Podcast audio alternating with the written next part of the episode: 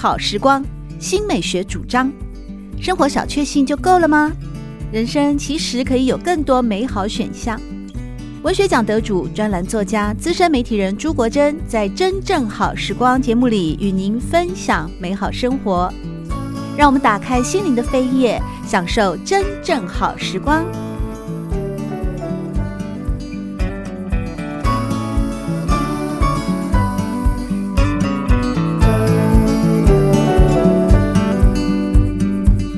朋友们好，欢迎来到真正好时光，我是朱国珍。今天要带大家一块儿到内蒙古去旅游哦。邀请到的是《旅读》杂志的企划编辑张慧轩。张慧轩喜欢大家称呼他满月，所以呢，我现在就跟他来打招呼了。满月你好。Hello，我是满月。为什么你喜欢被称呼为满月呢？实实际上，虽然大家现在看不到我的脸，但是老师可以看到我的脸很圆，就像天上的满月一样。所以我都跟大家说，当你想念我的时候，抬头看看月亮。那也得要到那个十五的时候才看得到婵娟。那为什么不叫婵娟呢？苏东坡说：“但愿人长久，千里共婵娟”呐。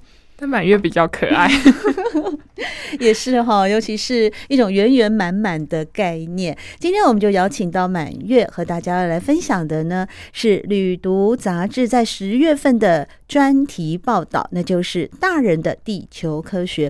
说到《旅读》杂志啊，这一期呢，在编辑室报告里面，你们的执行总编辑邝介文说啊，呃，有两个重点，一个当然就是过去三年的疫情啊，所以对于一些旅游的相关的专题的规划都是纸上行脚啊，这什么意思呢？纸上行脚就是疫情期间我们都没办法出国嘛，所以在那一个期间，我们搜集了。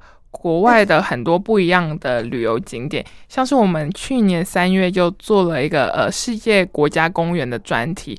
我们把嗯、呃、国家公园，它当然是一个学习大自然环境的重要场域。我们认为就是旅行不只有单纯的吃喝玩乐，当然还要有深度的。知识的学习，所以我们以这样的方式统整不同地区的特色的景点，然后把它做成专题，然后也很荣幸我们在前上个月的时候获得了文化部中小学生的推荐读物。嗯，哇，也就是说，呃，很适合大人小孩都可以读吗？是亲子共读的概念吗？对，所以其实我们的。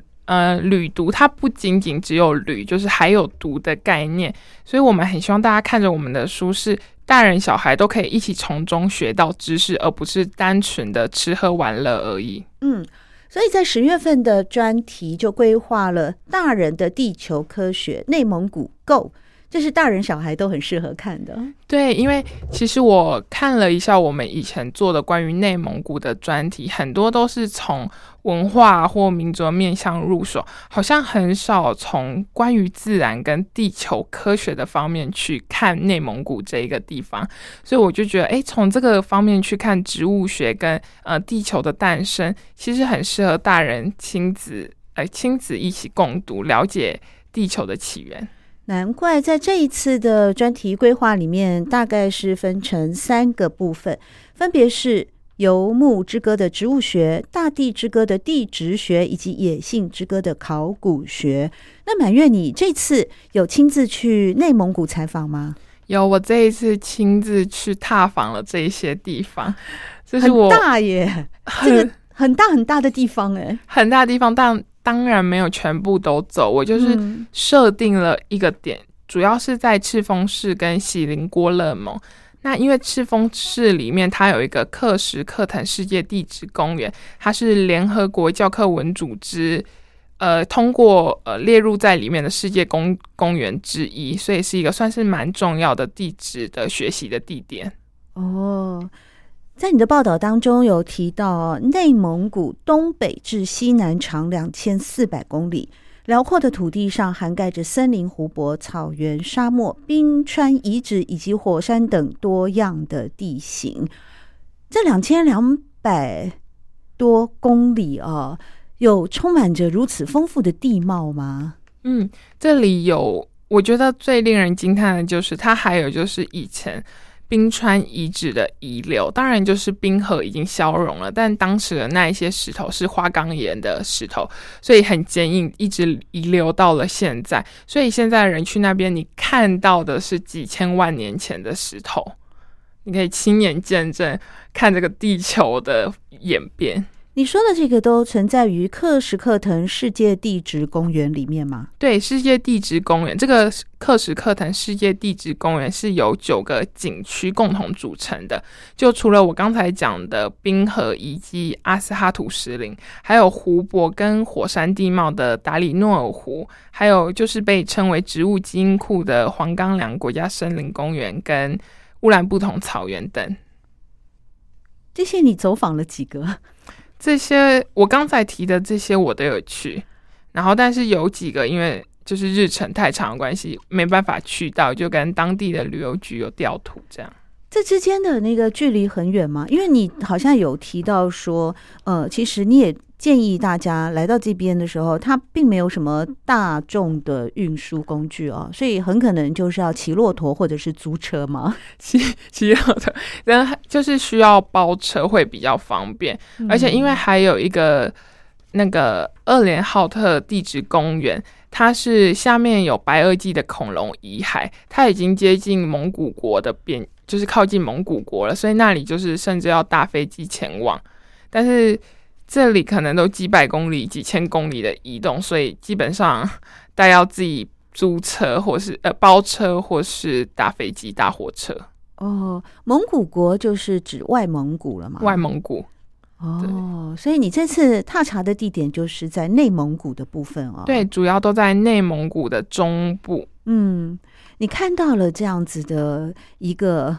万年遗迹哦，活生生的就呈现在你的面前啊！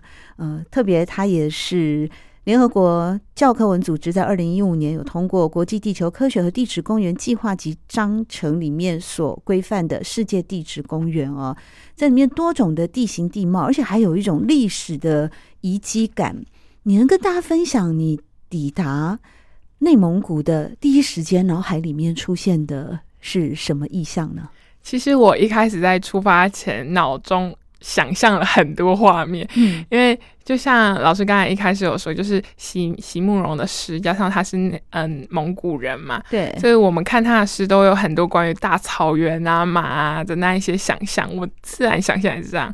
殊不知我一抵达那里下大雨，还是是你很不巧的遇到了下大雨的季节。我我真的是非常不巧，因为当地人跟我说，他们已经干旱了一整一整年了，一直没有下雨。你带给他们那个洗涤的新生命，哎，多好啊！你是 lucky 女生哎，没有哎，然后下了一整个礼拜的雨，我整个 内心内心在哭泣。我想说，完蛋了，我的画面完蛋了。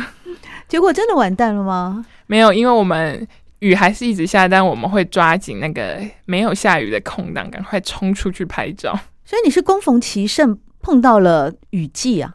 对，这也是算是一个幸运，可能一整年只有这一次。对呀，你看。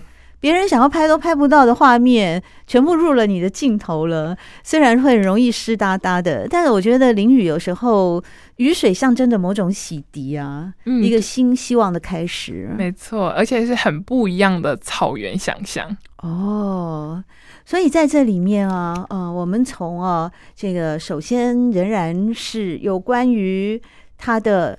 植物学的部分哦，这个游牧之歌，这植物学，哎，所以你为了做这次的专题报道，你可能要做比你分内的工作更多的。田野调查以及研究吧，例如植物学啊、地质学啊。关于这个，我简直有太多要说了。嗯，因为我以前做的题目像是做咖啡馆啊，是或是其他一些都是比较软性的专题，不需要我看那么多很地球科学很硬的东西。可是这是为了做这个专题，我就是把一张就是地质年代表印出来，从那个名古宙一直到全新世，我把它提，我把它就是印在我的那个。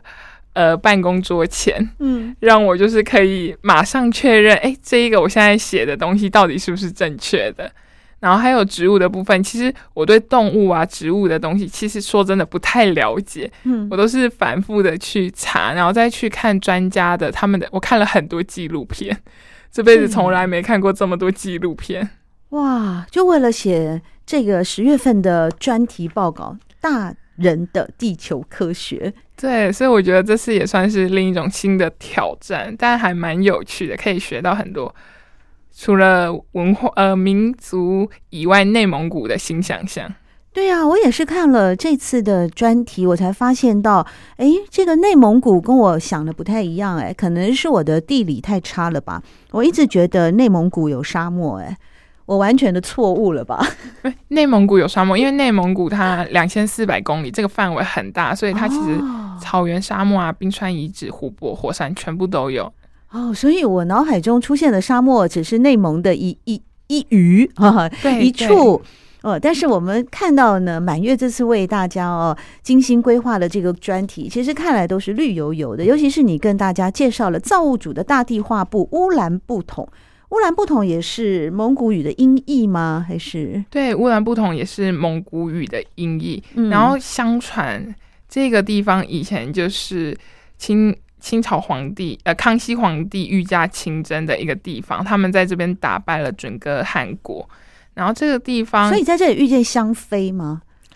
应该不是，我香妃好像是新疆美女，我整个历史历史地理大错乱。对，是是新疆。那因为很多像《芈月传》或《如懿》。传或是《还珠格格》，嗯，他们都会在乌兰布统这一个地方拍摄，所以其实大家在电视上看到的那个那种内蒙古想象，大部分都是来自乌兰布统。这是什么地方啊？这个是在赤峰市，是不是？对，它在赤峰市的克什克腾旗，然后这个地方是在大兴安岭跟阴山的交界的地方，所以它的地形很多变，有涵盖草原啊、湖泊、森林跟湿地景观。植物也呈现了很多不一样的样态，像是有格桑花啊、云耀金莲花等。感觉这样的叙述，就来到内蒙古，可以一下看到亚洲跟欧洲的风景了。对对对，是你你不管是动物还是植物，真的太多了，看不完。然后我我很记得，我当时看到某一种动物，我一直叫它白鸟。后来我回到台湾，就是去查那个资料，才发现。原来那是那个易危物种，是被列为国际上已经很濒危的物种。结果你查出来它是什么鸟吗？它叫遗鸥，等一下后面会提到。哦。然后我每我我觉得我在那边很大一部分是在做观察的，呃，观察，然后回来之后才开始去了解，原来我看到的东西是什么。对啊，我们又不是那个博物学者，怎么可能到那边去第一眼就能够判断出它是什么是什么了？那也太神奇了。当然就是在现场去观察与感受，而且最重要的是要拍下照片嘛，你回来才会有图有真相。要不然，对，光凭脑海的记忆那是小说家的责任哦，去写出一篇篇像是席慕容后来出版的散文集《金色的马鞍》一样嘛。金色的马鞍也是席慕蓉这位蒙古籍的诗人画家，在他中年之后呢，重新回到母土啊，有感而发的一篇一本书籍啊，散文集。我们回到满月为大家所带来的这次到内蒙古啊所做的气编的专题，讲到了乌兰布统。刚刚有提到说这个地方。坐拥着非常丰沛的自然的资源，而且当地有个说法叫“一步踏三草，草草皆是药”。所以草原上常见，你看到了吗？这些金莲花啦、芍药啦、格桑花、防风柴胡、花葱、亚洲旗、兴安湖之子、锦葵与黄花菜。哎，这样听你描写起来，好像这些草药啊，不只说可以呃生补，就食补啊，药补。它本身也是一个景观的植物啊，很美丽吗？对，很漂亮。因为它们，因为基本上草原一眼望去就是绿色的一整片，嗯、很很少有其他东西在上面。然后其中的这一些花有红色啊、黄色啊、粉橘，所以点缀在上面会让整个视线变得很缤纷。哦，真没想到，我们后来看到的那些草药都是干干的、干燥花的模样。嗯，其实他们生前在 内蒙古的草原是如此的缤纷啊！在内蒙古的这个草原啊，刚才和大家分享的这个乌兰布统，除了有草原之外，也有一条河，是吗？锡林九曲草原河畔美景，对，这个锡林九曲，它就在锡林郭勒盟的首府锡林浩特市外。郭勒盟是什么意思啊？锡林郭勒郭勒盟是，嗯、呃，我记得是也是一个地名吗？对，地名。但锡林的意思是丘陵，然后浩特代表的城市，哦、所以锡林浩特代表是丘陵上的城市。哦。然后锡林九曲就在锡林浩特之外，嗯，然后那一天我我前几天待在呃雨天的时间太多了，然后我就觉得都没有一点阳光 阳光的景致，我就临时动意决定去了这一个地方。殊不知这个地方真的很漂亮，就是水色映衬的绿色的山。这样的漂亮，会不会也太单调了一点？你再跟大家多分享一下它的美，因为你有提到说，在这个大草原上还有一个大敖包。嗯，这个敖包就是坐落在草原之上，而且我们去敖包，你一定要绕着它转三圈。为什么？我很记得，就是我在锡林浩特市的时候，我坐在公园，然后遇到了一个一个老人，一个老人就来找我搭话。他讲蒙古语吗？没有没有。他是蒙古族人，但他不讲蒙古族语。嗯，然后他跟我说，他以前是那里的财政财政什么长的，是那个市的。哦、然后他又跟我说，他们在那边转三圈就是祈求平安的意思，所以他叫我以后看到敖包都要转三圈。那你照片上好多敖包哎，每一个都绕三圈的话，哎，那个不是敖包，那个是那个是。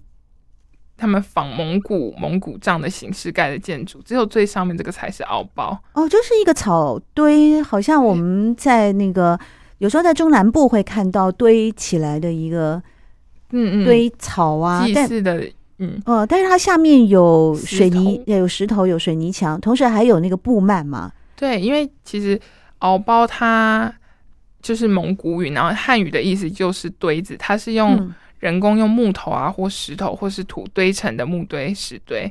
那敖包它是蒙古族的重要的祭祀建筑，它起起初没有就是宗教的作用，只是呃分界线而已。然后后来才变成就是听相传有人觉得它是跟蒙古族的祭圣山仪式有关，然后或是把战死的英雄遗骸或是他们的衣冠放在下面形成的衣冠冢。所以有纪念的作用，才变成宗教的用途。好像听起来有点类似日本的鸟居那种概念哦。嗯，又有一点不太一样，因为鸟居是分别神与人的境界嘛。可是这个感觉比较像是呃纪念或是祈求平安的作用哦，因为在。文章里面也有描写到说，起初敖包是指路用途或是界标，后来逐渐演变成为与神灵沟通之所。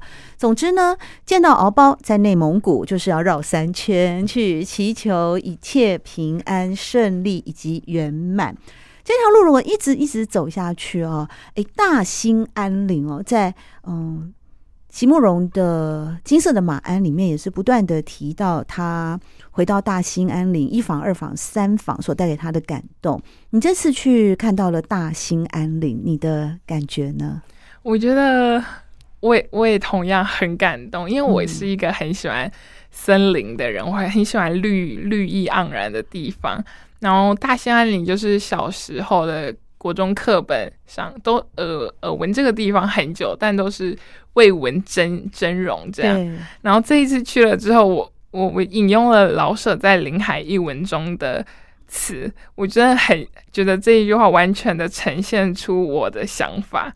他说：“脚踩在积得几尺厚的松针上，手摸到那些古木，才证实这个月儿的名字是这样的亲切与舒服。”这我就是对他想象很多，当真的走进他的时候，内心就有一种哇，有种亲近森林的感动。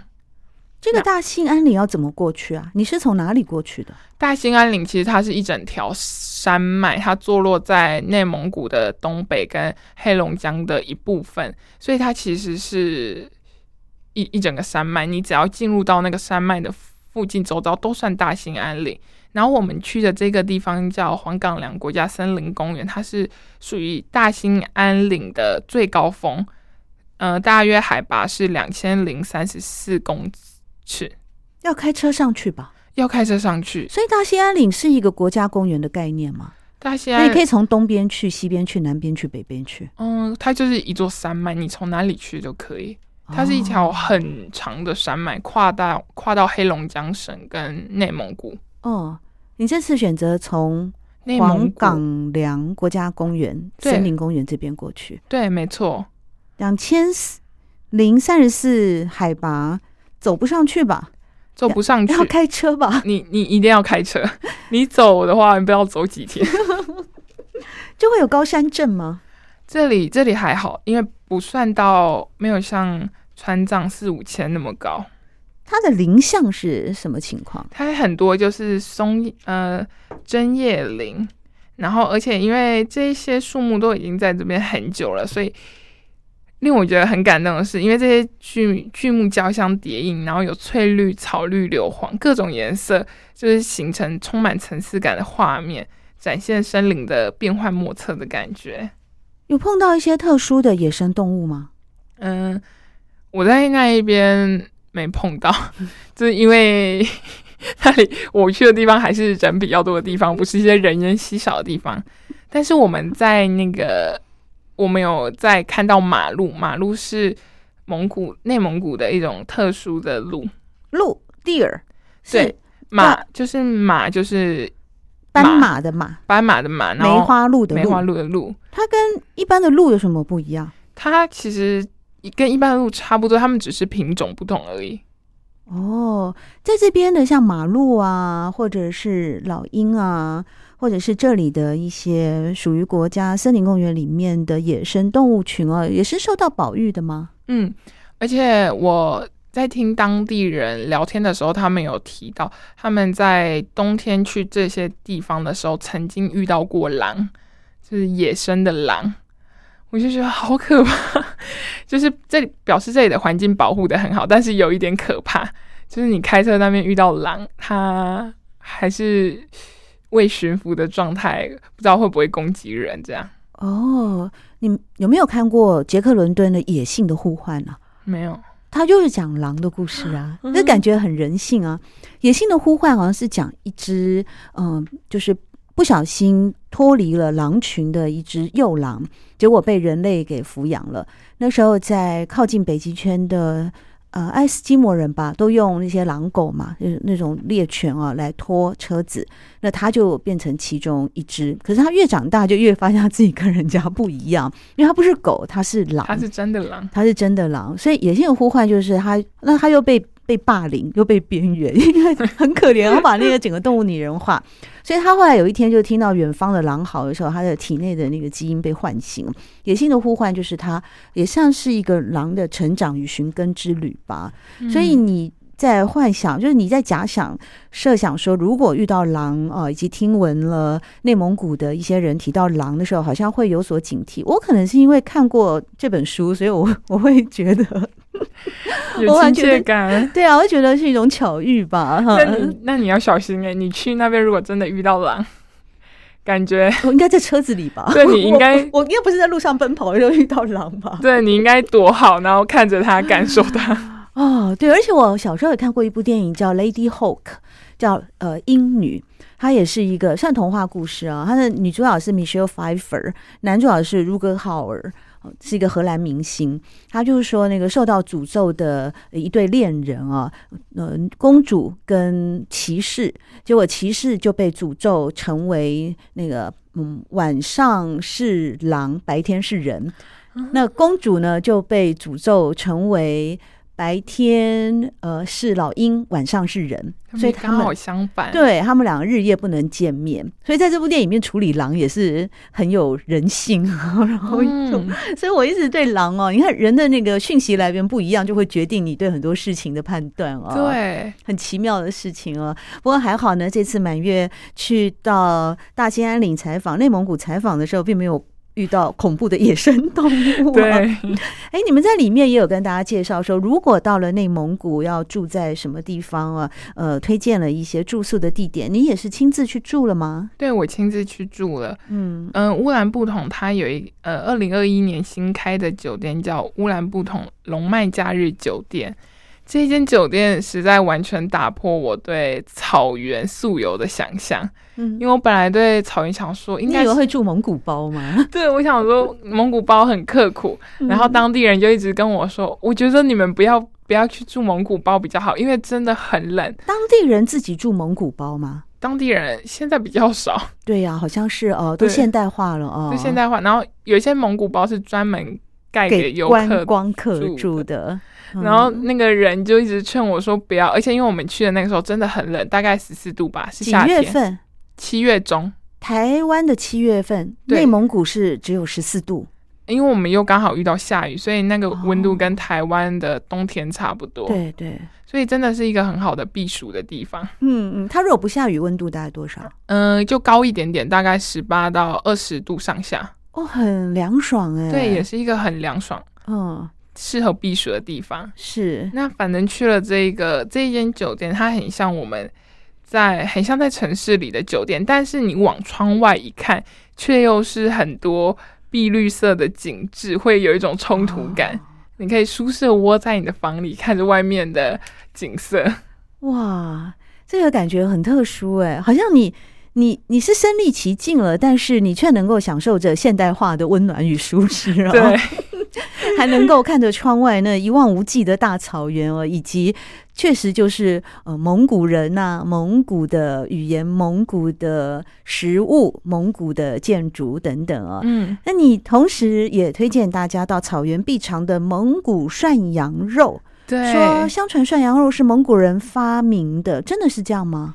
对，我也是看那个那个书，他们都这样写。嗯，关于那种民族的东西，他们都这样写，但只是传说。是，那你到了当地去品尝，你觉得跟呃其他城市，台湾也有吗？北京也有啊，因为北京很多的食物啊、嗯、料理其实都很接近北方这一带的。你觉得有差别吗？台湾很多涮羊肉啊，台湾很多涮羊肉，可是我觉得羊肉的那种这里的羊肉好像没有没有那么腥的感觉。哎、哦，那个叫什么新新山的味道？对，新山的味道，我不知道是不是因为现在比较新鲜，然后我不。好像是品种的问题耶。我曾经在大陆啊，郑州，我的老家呀，他们哦的宴客，因为他也是在西北嘛，靠近西北，在河南哦，往旁边就是呃什么山西啊那些地方了，所以饮食习惯很雷同的。他们的好客之道就是要招待上宾的时候，都会现宰一只羊，包括新疆的婚礼好像也都会现宰一只羊哦。他们那天就牵了一只羊妹妹要来给我看，然后我就说好可爱，送给我养吗？说不是，那样要杀请你吃。我当然很难过，但我也不好说什么是是 like 家人的诚意哦。可是可能是品种吧，因为杀杀了以后啊，他们也都处理，他们都吃得很开心。确实也很香，但我就觉得那个羊骚味哦重了一点，嗯，所以我而且我又脑海一直浮现他刚才那么可爱的羊妹妹的样子，我完全食不下咽。但我知道有些羊肉啊，可能品种是完全没有味道，就我讲的羊骚味。我在北京也有吃过他们很有名的那种什么涮羊肉店，什么西来顺、什么顺之类的哦，那个就完全没有味道。嗯，因为我记得我在新疆吃的。呃，羊骚味也很重，所以我那时候吃到这里的羊肉才会觉得，哎、哦，没有我想象中的这么重。不知道蒙古跟新疆是不是品种也不一样，还是料理的方法不一样？哎，那你到了这次，呃，在内蒙古，你有餐餐都吃到羊肉吗？羊肉是否是他们这个民族的主食呢？肉，对，羊肉就是他们的主食。我超记得我们第一天吃的时候。大家很开心，想说来到这里就要大口吃羊肉，大口喝奶茶。对啊，才豪迈啊，像是蒙古族人一样啊。对，然后我们点了一桌肉，然后什么手把肉啊，还有一些这种涮羊肉，点了超级多肉。第一天我们大家都吃到快吐了，因为太有点太油了哦，而且太多肉了，几乎都没有菜。嗯，然后唯一的算是菜就是算是腌制的那种，已经是冷的菜，不是像我们那种炒菜。嗯，到了后面几天，我们大家都在吃淀粉，很少吃肉，因为有点太腻了。我以为到了后面几天，你们就开始生酮饮食了，就只吃蔬菜水果，因为因为蔬菜也很少哦，地方的关系，对地方的关系，所以除了肉，你只能吃淀粉。嗯，说的也是。在今天真正好时光，我们邀请到的是《旅读》杂志的企划编辑张慧轩，也是满月啊，来现场和大家分享的呢，正是十月份所规划的专题——大人的地球科学。内蒙古，Go Go Go！一块来了解与内蒙古有关的植物学、地质学以及考古学。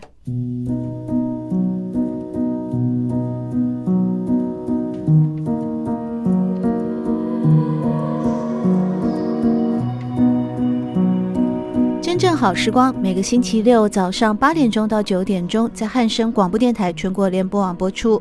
节目在广播频道播出之后，也会上传到汉声广播电台的官网。在官网当中，您可以在经典回放的单元里搜寻“真正好时光”，随时收听到国珍为各位制作的精彩内容。喜欢朱国珍制作主持的《真正好时光》，欢迎您订阅、分享或留言。随时保持互动，一起共享美好生活。